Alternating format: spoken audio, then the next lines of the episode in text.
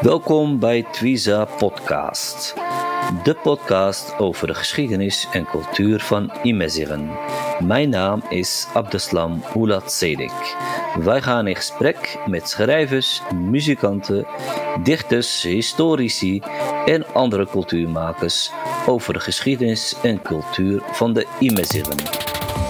Welkom terug, luisteraars, bij de Twiza Podcast, inmiddels aflevering 13. Ehm, ja, het uh, mag weer, hè. Het kan weer op een eh, terrasje gezeten worden. Er zijn een aantal kleine versoepelingen. En we zijn weer terug bij jullie om over de geschiedenis te spreken van de Imeziren. En de Imeziren zijn de oorspronkelijke bewoners van Noord-Afrika. En uh, goede vriend Said Bouddoft is wederom mijn gast. Ahlala Said. Ja, goeiedag. Oh, goeiedag. Hoe, uh, hoe gaat het? Goed hoor, alhamdulillah. Met jou ook Mo- en ik hoop met luisteraars en volgers ook. Ja, nee, gaat goed. Eh, Mooi. eh, ja, hopelijk inderdaad met de luisteraars ook. Fijn dat je er weer bent, Said. En we gaan graag. eigenlijk weer... Ja. We gaan weer verder met eigenlijk een andere historische persoon. Het is echt eh, eh, mooi dat je ons inzichten geeft in de verschillende eh, historische personen. eind eh, 1800 en, en begin 1900. We hebben natuurlijk de vorige keer gesproken over onder andere Gilali Zerhoni, Bohmara. Mensen vonden het een mooie aflevering. Oh, goede feedback. En vandaag uh, Said, gaan we over een andere uh, historisch persoon rond die periode praten. Maar we gaan wat dieper in het zuiden, hè? Ja, inderdaad, ja. ja. Ehm, het is eh, ook iemand die zich eh, zelf tot sultan van Marokko heeft uitgeroepen. Ja. En ja, als je praat over personen, praat je eigenlijk ook over hun omgeving, over hun eh, nou ja, eh, wortels, oorsprong. En ook de tijdgeest waarin ze leefden. Dus dan heb je eigenlijk ook breder eh, over de situatie toen. Wat er toen gaande was in, nou ja, in Noord-Afrika en zijn geheel, maar in dit geval vooral Marokko. vooral zuiden van Marokko, inderdaad. Ja. Ja, ik kan me nog de, herinneren, de uitspraken herinneren van jou. Het is mijn toestand in Marokko. Ja, ja, ja. Is, ja, ja. eh, eigenlijk gaan we daarop voortborduren. we hebben zijn naam nog niet eh, genoemd, maar we gaan praten over Ahmed el-Hiba, alias de Blue Sultan, de Blauwe Sultan. Dat, dat is eh, on- ons thema, onze historische persoon vandaag, eh Said. Ja, inderdaad, ja. Ja. Nou, zoals je altijd weet, Said, begin ik met een kleine intro. En eh, dan gaan we aan de slag met, eh, met eh, de podcast. Ehm, in onze dertiende aflevering spreekt Said Bouddoft over Ahmed el-Hiba, alias de Blue Sultan. Deze verzetsleider uit het zuiden van Marokko gaat verder met het verzet tegen de Fransen, waar zijn vader Ma el-Ainin mee was begonnen. Marokko, eh, sorry, het waren roerige tijden in Marokko. Sultan Abdelaziz was een zeer zwak en kwetsbaar sultan. In het land ontstonden overal opstanden en kwamen lokale verzetsleiders aan de macht. Zo ook El-Hiba. Zijn vader was reeds Qaid in Tindouf, een stad in Algerije, ten tijde van Sultan Hassan I. Said gaat ons meer vertellen over zijn afkomst, opkomst, zijn oproep tot het verdedigen van het vaderland, zijn strijd tegen de Fransen en de Atlas Lords en uiteindelijk zijn ondergang. Ehm, ja, Said, eh, ik ben eh, zeer geïnteresseerd in deze personage. Ik ehm, eh, weet er niet heel veel over, dus ik ben erg benieuwd naar jouw verhalen over, over deze persoon. Ehm, laten we eigenlijk beginnen bij het begin. Wanneer en waar is hij geboren, eh, deze man? Ehm, nou ja, eh, misschien is het handig om te melden dat als je het eh, hebt over Ahmed Liebe, dan praat je over eh, nou ja, leiders van het verzet tegen kolonialisme in Noord-Afrika. Uh, in Marokko in het bijzonder, zoals je praat over uh, Mohammed Sharif, Amzian, Ja, uh, ja. Moha, Ziani, Eh, ja. Mohammed Abdelkrim Khattabi, Assou Abdeslam, Ja, Abdullah Zgour. Dat zijn allemaal leiders die op een gegeven moment de noodzaak voelden om zich uh, nou ja, in het verzet te komen tegen kolonialisme. ja, En Ahmed El-Hiba zelf is eigenlijk, uh, die, uh, wat je zei al, van het strijd van zijn vader voortgezet. Mm -hmm, mm -hmm.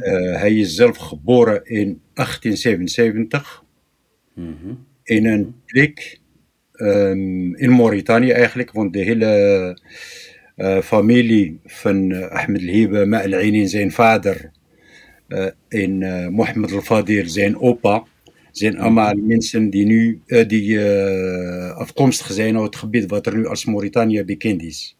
Juist, ja, ja. ja, um, Hij is daar geboren in een klein plekje, dat heet Azougi.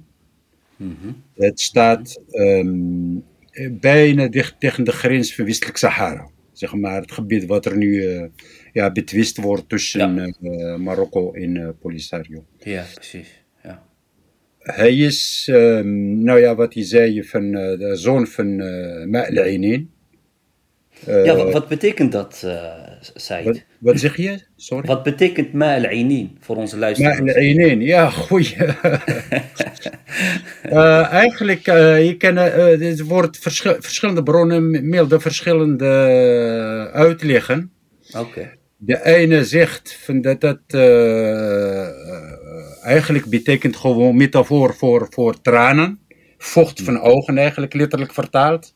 Yeah, maar volgens een bron is zo genoemd door zijn moeder, omdat Ma'al dus vader van Hamd al-Hiba, ja. toch vaak uh, ging uh, op reizen met, met zijn vader en zo. Mohammed al-Fadil heet die vader. Mm -hmm.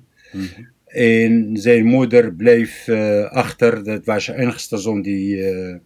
zij had. En dan ging ze huilen. En daardoor Oh, ja. noemde zij hem Ma'al-Ainin.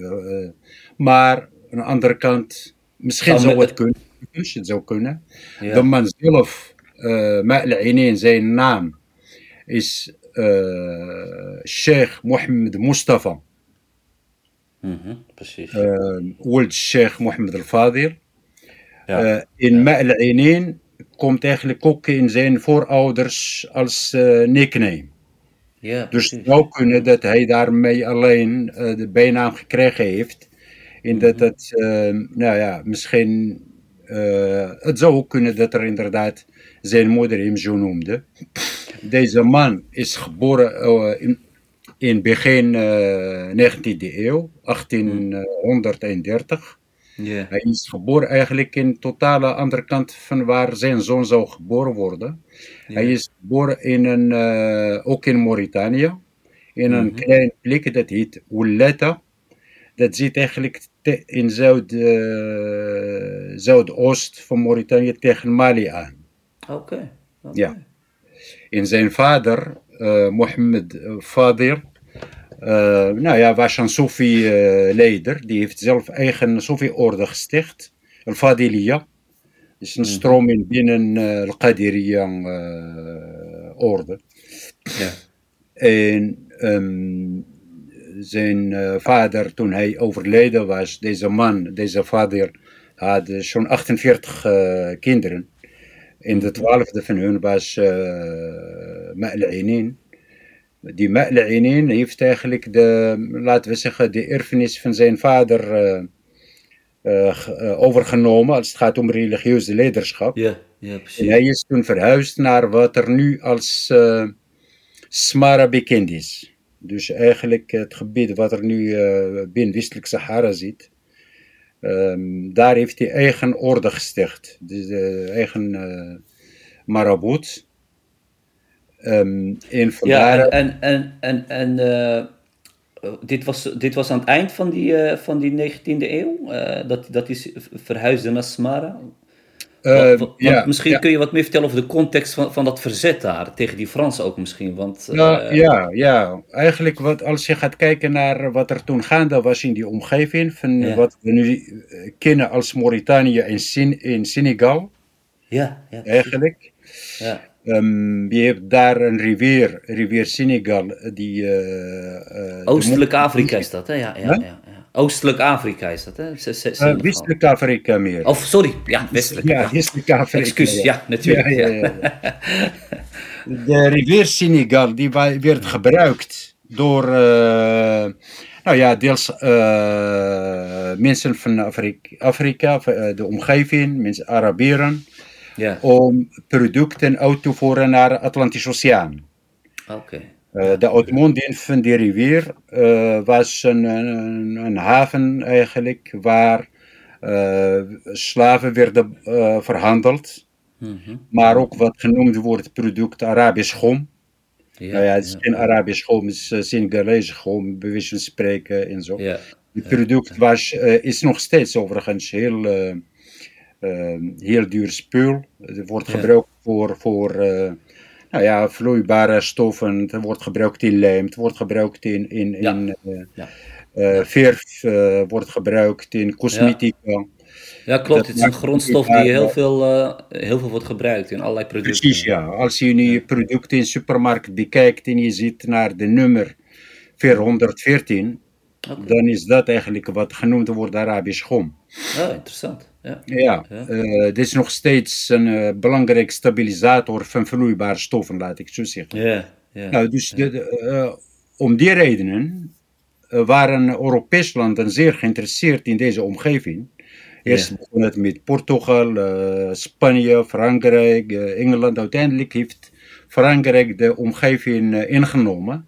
En daar op de uitmonding van die rivier hebben ze daar St. Louis, havenstad, St. Louis gesticht. Ja. Dit is nog steeds een bestaande stad, dus die, eh, mensen die geïnteresseerd zijn in eh reislustig zijn, kunnen ze alsnog die stad gaan bezoeken. Na de corona, Ja. ja.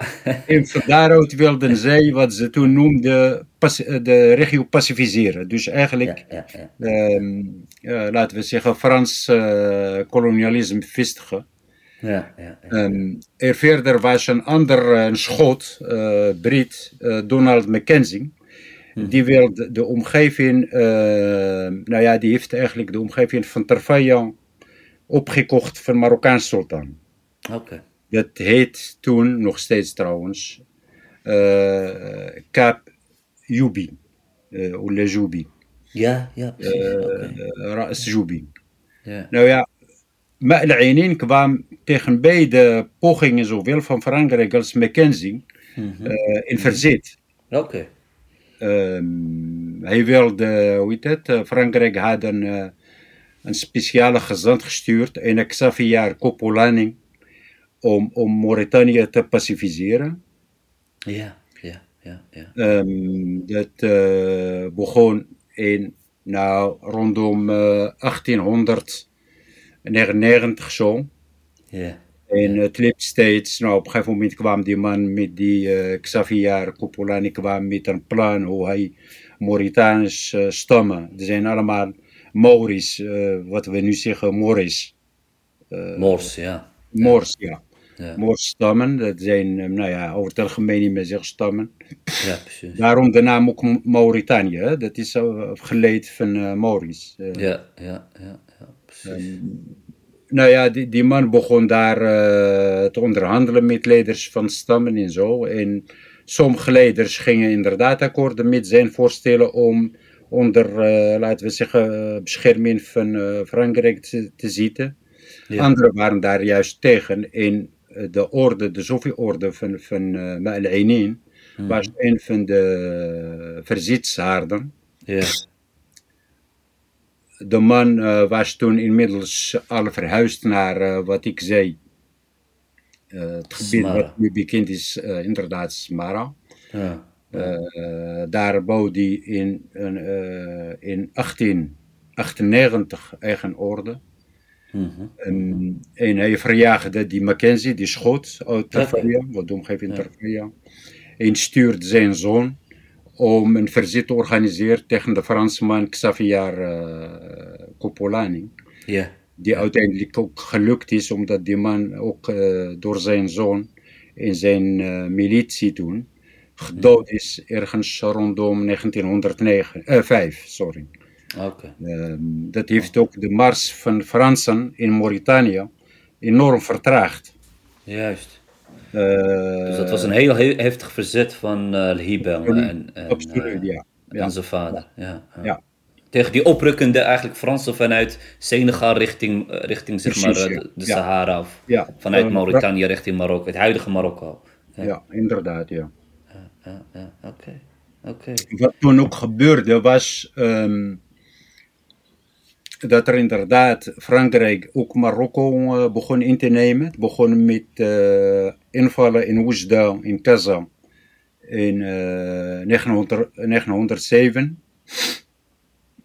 En ehm, nou ja, op dat moment kwam Sultan Abdelhafid in opstand tegen zijn broer Abdelaziz. Ja, want, want eh, je, je had gezegd dat, dat ze dus die in Smara die, die rabat hadden gebouwd, of daar had hij zijn p- vestigingsplek, Basis, ja. ja basis. Ja, met behulp neem ik aan van de toen jonge Abd- Abdelaziz in die tijd. Eh, Dat wil graag de, de, de historici van Marokko, die proberen al de, altijd de verzetsmensen tegen kolonialisme. mhm. Te claimen. Nou, precies, aan Ja, eh, sultans linken.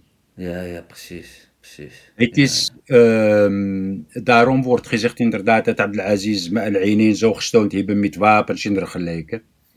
Het is onmogelijk voor Abdelaziz om verzet te helpen tegen eh, buitenlanden die hem in, eh, in, in zijn macht hadden. Want Abdelaziz had niet zoveel te vertellen. Ja, ja, ja. Dus dat is eigenlijk propaganda vanuit het, eh, vanuit het sultanaat. Ja, er de zijn een aantal Marokkaanse historici die constant als ze het hebben over nou, of Sherif Hamzian of Ja, precies, ja, precies. over die man waar we het over hadden, die Ja. verzetsleider, leiders, beginnen ze altijd over dat zij met sultan omgang hadden en dat sultans eh, hun ondersteunden enzovoort enzovoort. Ehm, soms Ja, ja, klopt dat, maar in vele gevallen, zeker in het geval van Abdelaziz, klopt dat niet. En wij zullen ook zien dat dat ook niet klopt met verhaal met Abdelhafid. Ja, precies. Ja, in Want- principe eh, rond die 1900 eh, ja, wa- was die sultan eigenlijk, eh, die, die bestond alleen op papier zou je bijna kunnen zeggen. Het was zo'n zwakke sultan. Ehm, die, die, wat jij vorige keer ook in die vorige podcast zei, die, die hielden ze meer bezig met allerlei eh, nieuwe ontwikkelingen, allerlei eh, eh, techno- technologische ontwikkelingen. En fiets zie je dan heel vaak langs, langskomen. Dus die was eigenlijk veel bezig in, rondom zijn, zijn paleis. Als je, als je de situatie een beetje zwart-wit zou willen beschrijven, zou je kunnen zeggen vanaf Sultan Hassan I Ja, ja, in Bahmed ja. Tot en met ehm, jaren 40 van vorige eeuw, Ja, Marokkaanse sultans niks, niks te maken hadden, behalve decreten ondertekenen. ja, precies, precies. Of nou Abdelaziz of Abdelhafid of zijn broer Youssef of Mohammed V. precies. Pas eigenlijk Mohammed V kwam een beetje in verzet tegen het Franse eh, regime Ja, ja. eh, eind de jaren 40.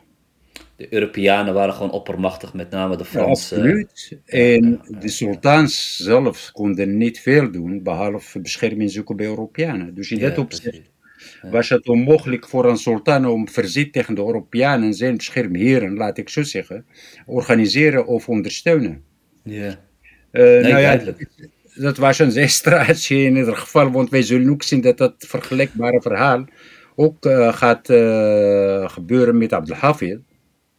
Ja, het me- lijkt me wel een belangrijke context wat je, wat je net schetste, zei. Want eh, in, in principe was het land gewoon in, in anarchie. En had de sultan, wat jij zegt, eh, in principe alleen maar eh, een stempeltje neerzetten of een handtekening. En, en, en eh, de, de, de Fransen met name in de binnenlanden hadden het voor het zeggen.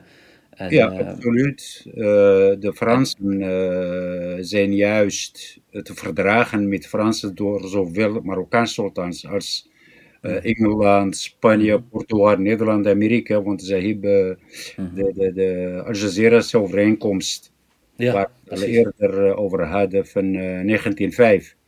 1906 is juist ondertekend om de zogenaamde veiligheid in Marokko terug te brengen. Ja, ja, ja. ja, nou ja, over dat uh, Nederlands uitdrukking, het is een toestand in Marokko, is deels gecreëerd ook door Europese ingrepen, doordat er uh, Europese wapenhandelaren wapens verkochten in Marokko, waardoor ook geldt, het geldt trouwens ook voor Mauritanië, waar we het over hebben.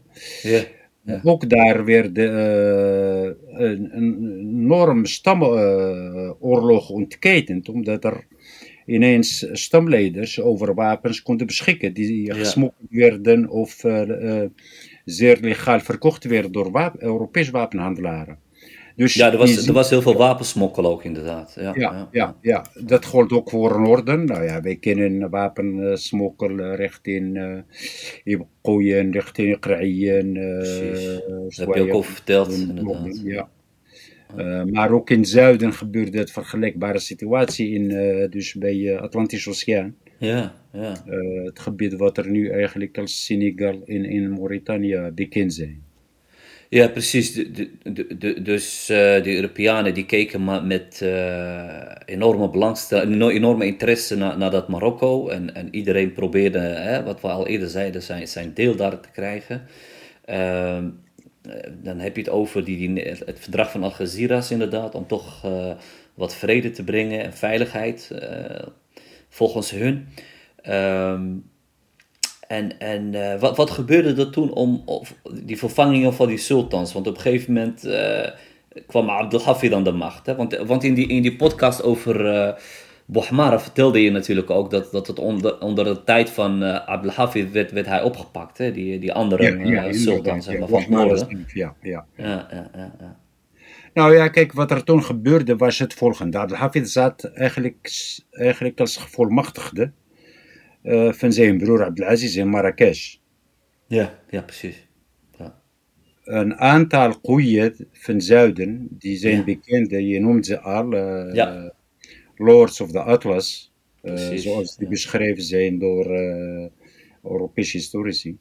Hmm. Um, die uh, zagen dat hun positie bedreigd werd door de, dat ze meegesleurd worden door Abdelaziz in zijn val. Want ze wisten, ze hmm. dachten al dat Abdelaziz ten val zou gebracht worden. De, ja enorm rotzooi, veel uh, oriëntatie op buitenland, uh, ulama, dus geleerden, islamitische geleerden, in stamleiders hadden eigenlijk Abdelaziz afgeschreven, dus de, de koeien die in Atlas, wij kennen uh, Glawi heel goed, Hamil Glawi, hij was nog jong, zijn broer, oude broer Medeni, was toen heersend. Ja, Medeni Glawi. Ja. ja. Uh, precies. Uh, toeging, wij kennen mensen als Omar, um, sorry, even die naam. Gundefi misschien, las ik ergens. Ja, Tougi, Gundefi inderdaad. De, deze drie waren volgens mij de, de grootste, of niet, huh? Said? Glowy met en, en, en, en Gundefi, las ik. Ja, ja, ja. Ja, ja, dat waren inderdaad een paar, maar ja, ook een verlies van Swera. Die had uh, ja. uh, Al-Iyadi, Qaid Al-Iyadi, een van de, zijn echte naam is Miloud bin Hashmi van Rahmana. Deze mensen waren voor, soms met elkaar in gevecht. Soms ja. Trokken ze gezamenlijk omdat ze gezamenlijke belangen hadden. In het geval van uh, opstand van Abdelhafid gingen ze samen. Hier zat ook inderdaad uh, uh, uh, Zmouri van uh, Houara, Nawahi Taroudant, uh, Aida Omouis van Taroudant zelf. Die gingen dus Abdelhafid uitnodigen om de plaats van zijn broer in te nemen. Ja, precies. Wat er ook gebeurde. Ja, ja, ja. En Abdelhafid om de, de, de, het gezag te winnen heeft Abdelhafid zichzelf uitgeroepen tot jihad sultan. Sultan jihad. Hij, hij zei dat hij juist geen vechten tegen uh, kolonialisme. Niet alleen zijn broer. Nou ja, daarmee heeft hij inderdaad ook veel steun gekregen van, van geleerden, onder andere deze Ma'al-Inin, waar we het over hebben. Ja, precies. Ja, ja. Dus de, de, uh, ja, de oorlog tegen de, de, de, de indringers, dus de christenen zeg maar, dus de jihad. Ja, uh, precies. Uh, uiteindelijk de sultan is ook de, ja, de leider der gelovigen. ja, leider. precies. Ja. Ja, ja, ja, In gaandeweg merkt Abdelhafid, nadat hij de plaats van zijn, mm -hmm. sowieso zijn historici, die beweren dat er Abdelhafid überhaupt zijn mars van Marrakesh naar Fes niet kon maken zonder hulp van Frankrijk. Die ja, zaten ja, in Shouya, um, uh, in, in Oujda. Dus ja. uh, militairen zaten ongeveer rondom stad en zo, dicht bij Marrakesh. Alleen Hafid zou de Fransen hebben beloofd dat hij uh, geen uh, strijd tegen hun gaat, ga, gaat uh, voeren. Oké, okay, oké. Okay. alleen toen mocht hij marcheren naar Fes. Ja, ja. Dus het kan zomaar zo, zo zijn dat hij het eh, met de Fransen al had geregeld. Misschien. Ja, uh, dit beweert iemand is een beetje, uh, ja, laat ik zo zeggen, is een beetje een gewikkeld verhaal. Ja. Tenning heeft een boek geschreven over die periode. -huh. alleen deze Tenning werd in gevangenis gegooid door Abdelhafid zelf en zijn broer is gestorven in gevangenis. Dus dit is okay. Een, te, een te zwakke bron, laat ik zo zeggen. Ja, ja, maar het ja, ja. kunnen, want inderdaad, Frankrijk uh, zat daar uh, behoorlijk uh, sterk in de regio. Ja. En Abdelhafid kon niet zomaar de erkend sultan Abdelaziz afzitten zonder medewerking van Frankrijk. Dus in dat opzicht is het niet uitgesloten dat het zo is. Wat er wel bekend is, in dat toen Abdelaziz eenmaal in Fessis in sultan werd, heeft mm -hmm. ontdekt dat hij de opstanden niet kon beheersen zonder Fransen. Ja. En dus ja. heeft hij wel een overeenkomst gesloten, sowieso om lening te, om lening te krijgen. Ja. En bij die uh, lening hebben Fransen de voorwaarde gesteld dat Abdelhafid afziet van jihad. Oké. Okay. En dat hij een verbod zou uitvaardigen om in alle moskeeën jihad niet te preken. Ja, ja, ja. ja. Nou ja, en toen is uh, Ma'al-Inin eigenlijk uh, teleurgesteld in Abdelhafid, want toen kwam inderdaad het decreet van Abdelhafid waarin preken tegen de Fransen voor jihad verboden werd. Ja, ja, ja, ja. En daar kwam die scheur tussen uh, Ma'al-Inin en, uh, en Abdelhafid. In Abdelhafid, precies, terwijl hij in het begin, toen hij zich, toen Abdelhafid zich tot sultan van jihad uit, uitriep, kreeg direct uh, Ma'al-Aini en zijn, en, zijn, en zijn zijde, laat ik zo zeggen. Ja, precies. Ja. precies. Um, okay. ja. ja. later zou um, vooral uh, rondom 1910, uh, mm -hmm. um, toen hebben de leiders van Sloeg, met name omgeving van, van Ves, ontdekt dat Abdelhafid zijn uh, voorwaarden voor Bi'am eigenlijk geschonden heeft, want hij had een aantal voorwaarden moeten accepteren om uh, de bi'a van uh, geleerden van Fes en stamleiders. Een van was natuurlijk de strijd voeren tegen uh, yeah. uh, kolonialisme. Ja, geen verdrag van Al Jazeera niet erkennen. Ja. Veel meer oriënteren op islamitische landen zoals Egypte en het Osmaanse Rijk. Ja, ja, nou, toen ontdekten ze dat hij gewoon ineens in handen van, van Frankrijk is gevallen en hij Lenin sloot, sloot met, met Fransen. Um, en kwamen ze in opstand en blokkeerde Ves. En toen heeft ja. Hafid beroep gedaan op het leger, het uh, Franse leger. Ja. Om te helpen en die kwamen uit Shouya, dus uh, Casablanca en omgeving. Ja, precies. En Ma'al-Ainin heeft toen geprobeerd om die leger aan te vallen. In uh, okay. 1910. Oké. Okay. Nou, die strijd en, hij verloren. En is ja. toen, sommigen zeggen overigens dat Abdelhafid hem vergiftigd. Want in okay. die tijd is hij ook overleden. Ja, ja. En trouwens, uh, Said, ik, ik las dat er uh, ook de media toen een rol speelden. Dat de Fransen in, in Tanger een, een, een krantje hadden uh, opgericht. Saada. Die vooral de, de propaganda van de Fransen verkocht. Ja. Ehm, zo, zo, zo lees ik bijvoorbeeld in, in een artikel in die tijd, dus, dus van, van Saada, die zich publiceerde over, ja, over Ma'al-Ainin in het Engels. The Sheikh of the Sahara has returned to his old tricks. He stirred up memories when he discontent with the money he made and the gifts he got passing by the coast on his return to his base. Sent his son to Fez to appear before the Mekhzen, appealing with his father's readiness to protect the Mekhzen and oost the French from Wujda. Dus je leest uh, ja, dit soort zaken, dat, dat, dat ze ja. echt uh, ja, tegen die, die Melainin waren. Wat, wat kun je ons vertellen over dat blad? Uh, wat voor rol dat had gespeeld in, in die hele propagandaoorlog natuurlijk ook? Um, blad Saada is inderdaad uh, rondom, direct eigenlijk na het verdrag van Al Jazeera gesticht door, door Fransen. Maar publiceert in het Arabisch. Men probeert daarmee binnenlandse opinie te beïnvloeden. Vooral van geleerden, want de Fransen hadden ook door dat er, niet, dat er analfabetisme in Marokko heel groot is. Maar ze wisten ook wel dat er uh, zijn die wil lezen. En dus ja. wilden zij uh, hun opinie beïnvloeden. In eerste instantie haalden, haalden zij een Algerijn.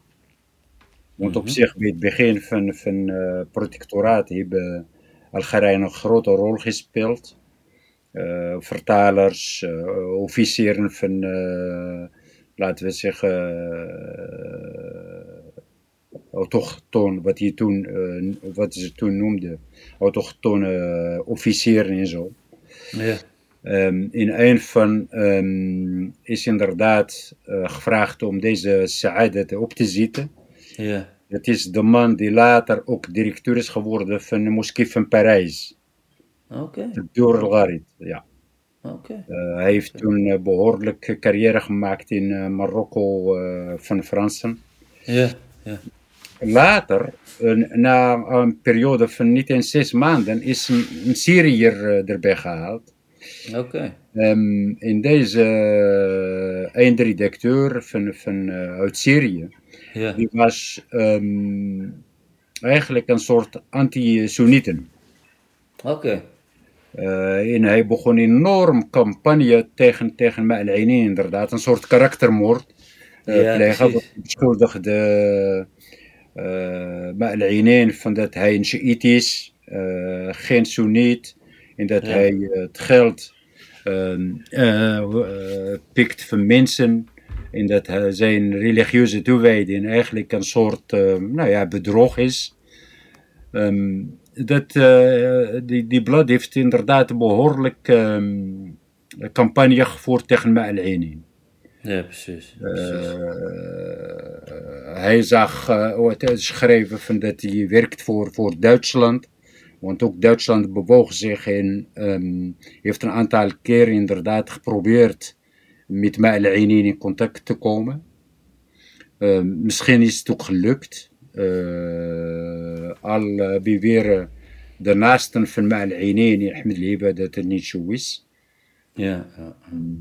Dus Ja. de, de, de, die blad heeft inderdaad behoorlijk wat, wat uh, Ja, overigens is heel lang zo gebleven hoor, want die Saada is gesticht in, in, in uh, Tanger. Ja, Toen klopt. Ja. het protectoraatsverdrag ondertekend werd met Abdel Hafid, is Ja. de redactie verhuisd naar uh, Rabat. Ja, ja, ja. De hele hoofdstad van Marokko is toen verhuisd naar Rabat. En van daaruit is die heel lang um, gepubliceerd, ook later in de jaren 50. Toen de precies. zitsbeweging, zeg maar, uh, nou ja, nationale beweging en bevrijdingsleger uh, opkwamen. Ja, heeft die blad ook, ook, toen kwamen meer bladeren trouwens, meer kranten Ja. van uh, Frans kolonisten. ja, ja. Die hebben Als- ook behoorlijke propaganda gevoerd tegen het verzet.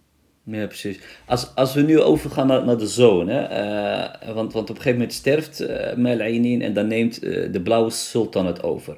Ehm El El Hiba, zoals Ja, bekend staat. ja. Want wa- waarom blauwe sultan eigenlijk? Eh, misschien ook voor de luisteraars. Eh, Ja, nou ja, in ieder geval, dus eh, de, de, de, zijn vader heeft de laatste actie van hem was eh, eh, de aanval op eh, Franse leger die op mars was naar Ves.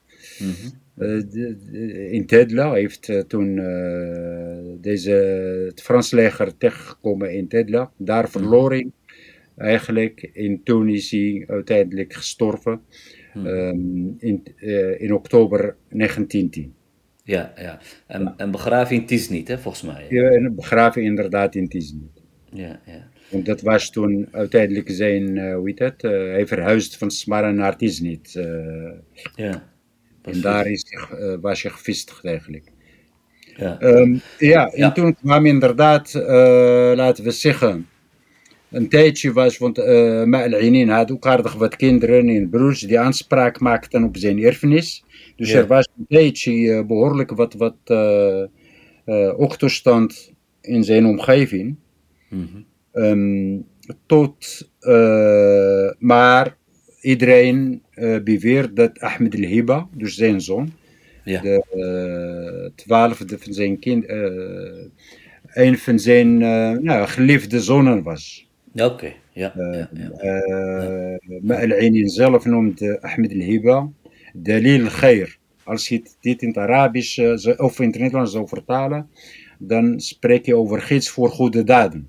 Dat zegt Ja. iets over eh, hoe de vader naar de zoon kijkt. Dus. Ja, precies. Dus Ja, een heel talent, talentvolle zoon. eh, ja. Ja, de, de, de Ahmed el-Hiba is inderdaad, wat ik eh, al eerder zei, geboren in 1877. Ja. Ehm, nou ja, hij heeft ook aardig wat opgetrokken met zijn vader. Nou ja, Ja, maar, heeft, dat, heeft dat blauwe misschien te maken met de klededracht? Of van, Ja, van, van, ja. van, Later zou inderdaad de Blauwe Sultan worden genoemd, omdat er, toen hij de mars maakte richting eh, Marrakesh, Ja, en dat was eh, in 1912, Mhm. eh, was hij zelf, maar ook zijn nou ja, meegekomen leger. Het waren allemaal mensen die blauw gekleed waren. Laten we zeggen Borno's of Esselhem, die, die eh, in Sahara meer eh, gebruikt worden wat er in Marokko. In Marokko zie je die Slam, die eh Borno'sen, die, zie je, die, die zijn wit. Ja. Maar in Sahara, nou ja, als je een beetje, weet het, eh Tuareg, de foto's Ja. van en zo ziet, Ja, dan zie je ze constant in blauwe kledij, outfit. Ja, Vandaar klopt. dus die bijnaam van eh, Blauwe Sultan. Ja, want, want hij had een behoorlijk gebied eh, in, in, zijn, in, zijn, in zijn bezit. Hè. Hij was sultan, hè, dus hij vervolgde zijn vader. Dan hebben we het over het gebied, eh Said, rondom Agadir, Terudent, eh, de Dades en de Dre-regio's.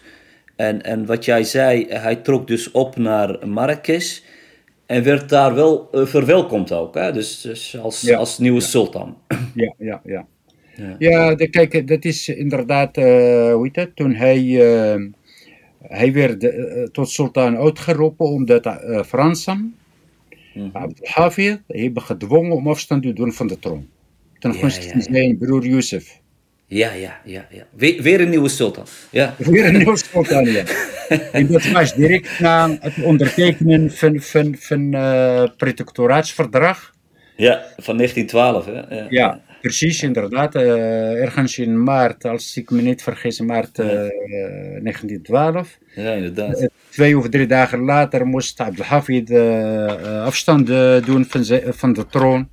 En Ja. Yusuf, want Fransen vonden Abdelhafid een beetje wat koppig en uh, gestrest persoon die constant besluiten nam die hij eh, binnen eh, een paar minuten terugdraaide en zo. Dat was voor eh, Fransen niet zo leuk, dus dachten ze van nou weet je wat, die Yusuf is een rustige man, die Ja, kunnen ja, gebruiken.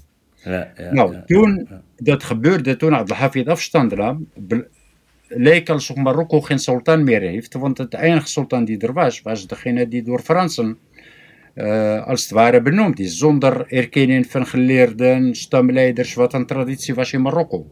Ja, en toen ging dus eh, deze Ahmed el-Hiba zichzelf en ook zijn omgeving overigens, ook leiders van Nawahi, eh, Tiznit, eh, omgeving van Tiznit en zo, die hebben hem al-Bi'a gebracht. Ja, ja, ja, ja.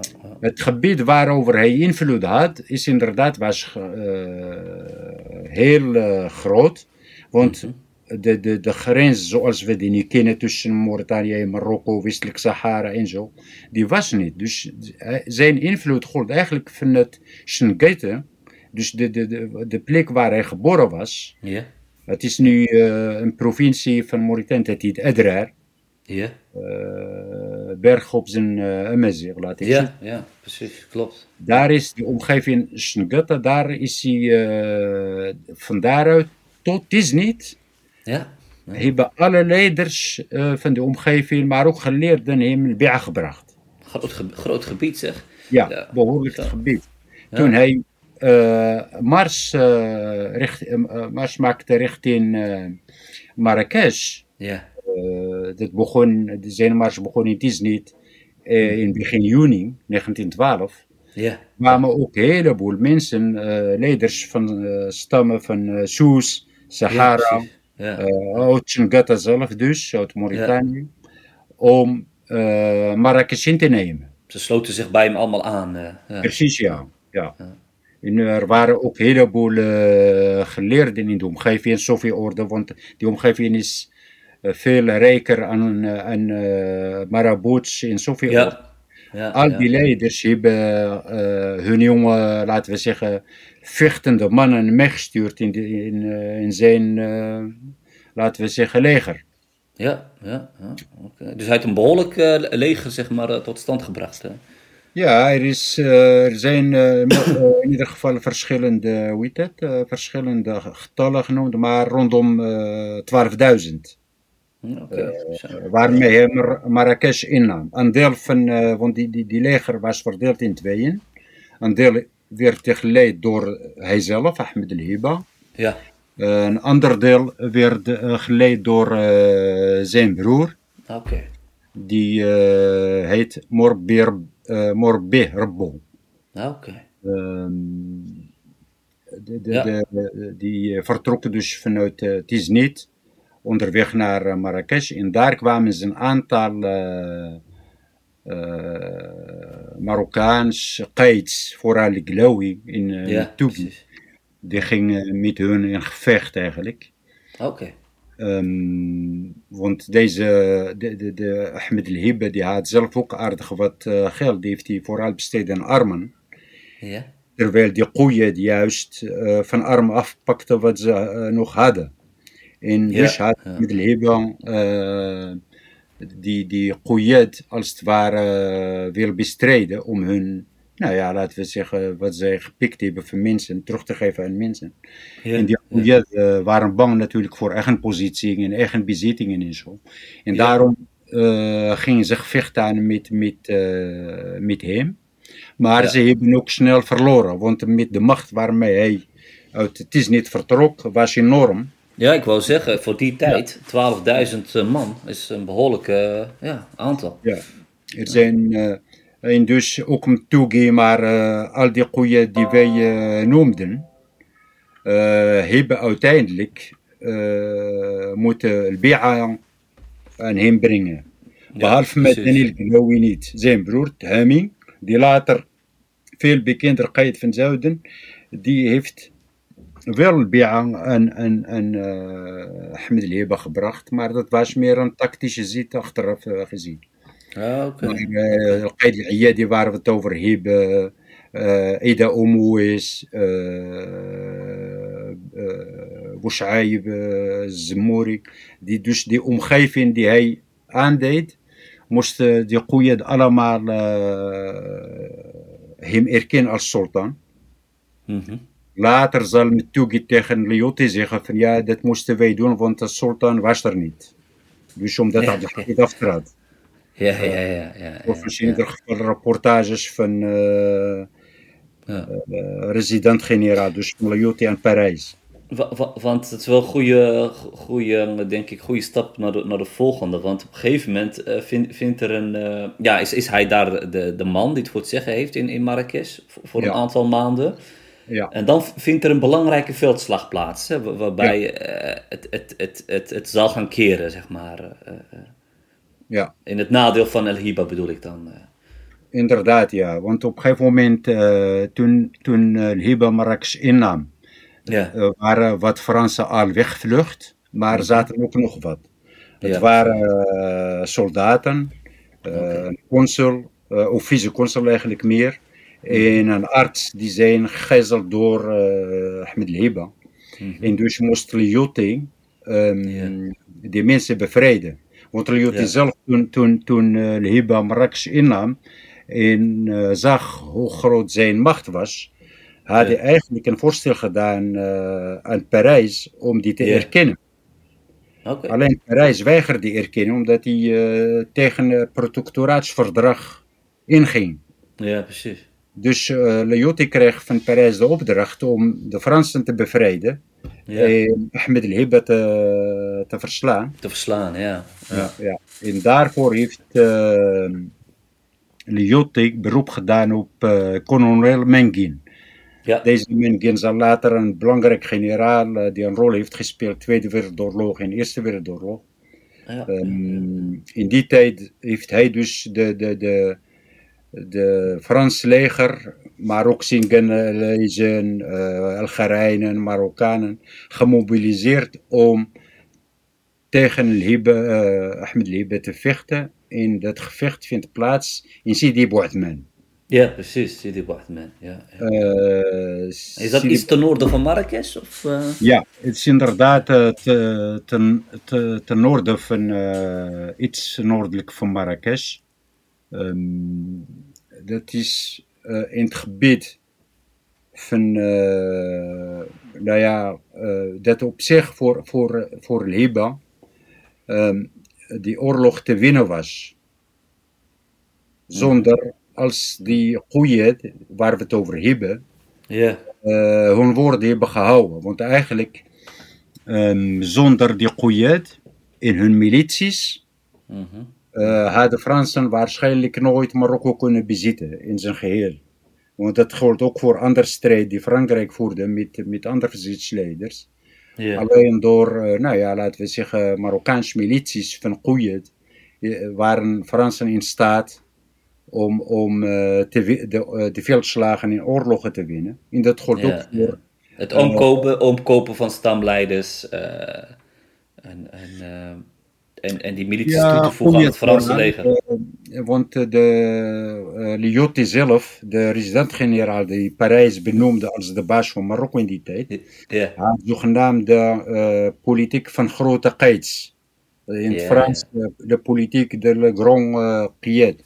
Ja, ja, die, die, precies, die, die, die, politiek betekent dus dat je die kites de vrije hand gaf ja. om te doen wat ze kunnen. Uh, als het gaat om binnenlands uh, burgers, zolang zij Frankrijk helpten. Ja, precies. En dat is eigenlijk ook waar uh, Liglaoui, die Mtugi, die, ja. die, die Koundefi. inderdaad zich hun voordeel zagen. Ja, ja. Om, min of meer collaboreerde met, met, met, met, Sorry. Wat samenwerkte met, met de Fransen. Ja, ja, ja, ja. Vooral Fransen gingen dienen.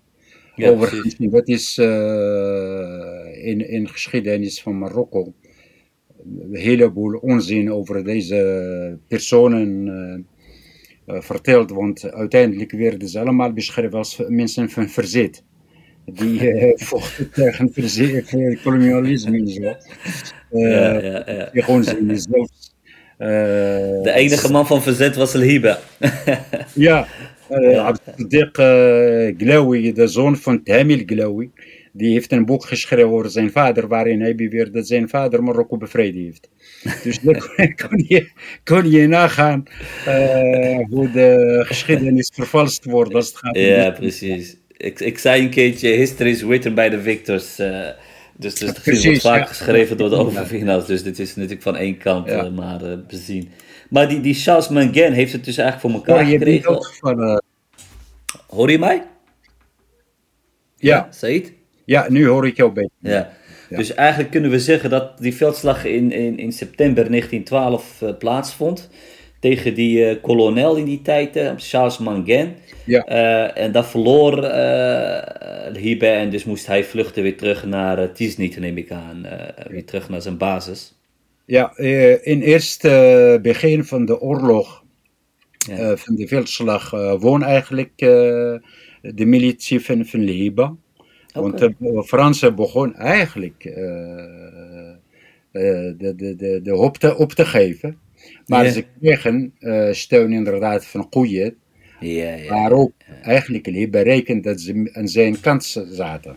Dus ze hebben, ze hebben hem eigenlijk in de steek gelaten. En, in de steek en... gelaten. En dat was sowieso voor Liba een verrassing. Nou ja, een hmm. behoorlijk... Uh, ja, tegenslag. Uh, tegenslag, precies. Plus, ze gingen aan de andere kant aan de vijand over.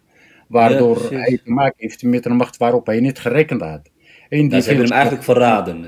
ja, absoluut. Ja. Ja, In die veldslag heeft hij verloren inderdaad. En toen is hij uh, verder achterna gezeten naar Marrakesh. Van daaruit mm um, is hij uh, ook vertrokken en hij bleef heel lang in de omgeving van Terhoeden verzet bieden hoor. Het is niet okay. zo dat er toen direct alles verloren heeft.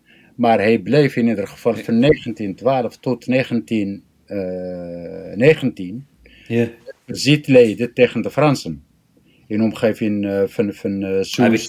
Precies, hij werd teruggedrongen nog meer naar het zuiden. Uh, maar, hij bleef, hij ja, hij, hij bleef, bleef die verzet, ja, verzet uh. Het was verzet, niet, ja. niet zoals eerder was, hmm. maar hij bleef in het verzet. Toen hij overleden in 1919, hmm. heeft, is zijn broer, die, waar ik het over had, die. Bo, ja. Die heeft eigenlijk het verzet overgenomen en ook daarin uh, heel lang uh, mee doorgegaan. Het is dus Kijk. niet zo dat, dat uh, die in 1912 het verzet van, van laten we zeggen, van kinderen van Liban of Ma'al-Inin is beëindigd. Ja, ze bleven het Alleen, trouw tot, tot, tot zelfs in de jaren 30 waarschijnlijk. Ja, uh, in Duitsland die probeerde inderdaad ook wapens uh, te geven aan Ahmed Liba. Er was zelfs een, een uh, onderzeese boot gestuurd richting Agadir. Mm -hmm. het, het, die boot is nooit aangekomen. Om een of andere reden is die. nou ja, er zijn verschillende verhalen waarom die niet aanmeerde. het is in ieder geval, die wapens zijn nooit aangekomen. Waardoor het steeds zwakker werd.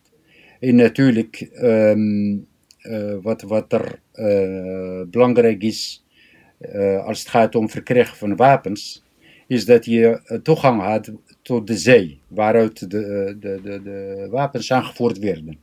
In Ma'al werd steeds geïsoleerd in binnenland.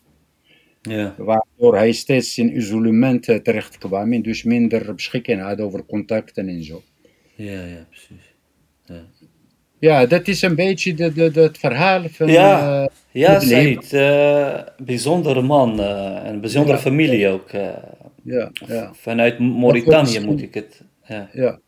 Voor, misschien voor luisteraars, wij zullen ook zoals altijd natuurlijk een lijst maken van bronnen, wat foto's voor impressie, maar ook de namen, zodat mensen ook de namen correct beschreven van de namen kunnen hebben in de ja, plaats. Misschien heb je ook wat kaarten, ik weet ik niet. Uh, kaarten inderdaad, ja, uh, van het gebied van waar deze mensen geboren zijn, van waaruit zij actie voerden enzovoort. Ja, inderdaad. Dus dat komt erbij. Heel fijn. nou, dat is heel fijn. heel erg bedankt, uh, Said, voor opnieuw dit, dit, dit mooi verhaal. Ehm, ja, hopelijk ja, is dat wel interessant voor uh, volgers? Ja, ik, ik, denk het wel. Uh, ik, vond, ik heb er in ieder geval uh, veel van opgestoken. Ik wist daar nog niet zo heel veel van. En ja, het is bijzonder om te zien dat, dat in dat hele land allerlei verzetsleiders opstonden. En ja, ja en, en hun verhalen te horen van, van, van jou. Dus ja, nogmaals bedankt, uh, Said, voor jouw tijd en uh, voor het vertellen van het verhaal van de blauwe uh, sultan, de Blue Sultan, Ahmed al-Hiba. hopelijk tot een volgende keer, Said, met weer een andere historische persoon of een andere thema. Ja, hoop ik. En wie weet melden andere mensen die wel iets te vertellen hebben, aanvulling hebben of wat dan ook is altijd van harte welkom, zeker. Als we, uh, als we mensen feedback of, of, uh, of aanvullingen hebben wat je zegt, of, of nog uh, toevoegingen, dat kan altijd. Kan, kan via de Facebookpagina van, van Twiza. Dus gewoon de Twiza Facebookpagina. kan ook via de e-mail eventueel twizangproducties.gmail.com. Ik herhaal het eventjes. twizaproducties.gmail.com. ja, ze zijn altijd van harte welkom, de, de reacties. blijf onze podcast ook steunen. Eh, door het bijvoorbeeld te delen eh, of een waardering te geven. Bedankt aan alle luisteraars voor het luisteren, maar ook voor bijvoorbeeld de donaties. Er waren ook hele gulle donaties bij. Ja, enorm bedankt dat we met dat geld ook de komende maanden meerdere podcasts kunnen opnemen. Dus blijf dat nog even doen, want we hebben nog niet het bedrag gehaald, maar we gaan wel de goede kant op. We zitten al bijna op de 40%. Uh, ja, Said, het rest mij uh, ook jou nogmaals te bedanken. En uh, een fijne zondag uh, te wensen. Het is, het is vandaag 2 mei voor de luisteraars. Dus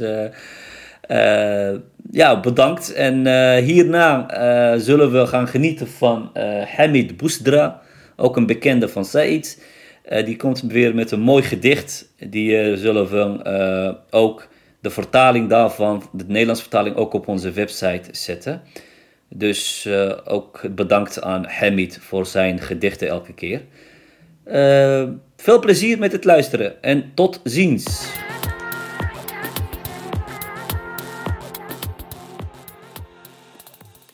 أمسنا تمسياقان تبرات يديك تتوريان انت مرادي دورار يديها يبدن أصمد بدار تصود ذي ثام صغار وروني حذريان التريوين وسيتم. ضزر تكسيسين يمودن أصمد بدري تصود شيويث الصلويث شا أقيدار دود خاخن. إسقساني حدريان درجين ذا بريذ غاريين وريترين ذا بريذ غاريين وريترين ذين نفارن غير إن تحجا وريشنين ذقراولا قدتا ورد تعرض مروس يغزران ورد تعرض دمضران أم يني عذان يني تغيسن تا تقرولا يضع Bye.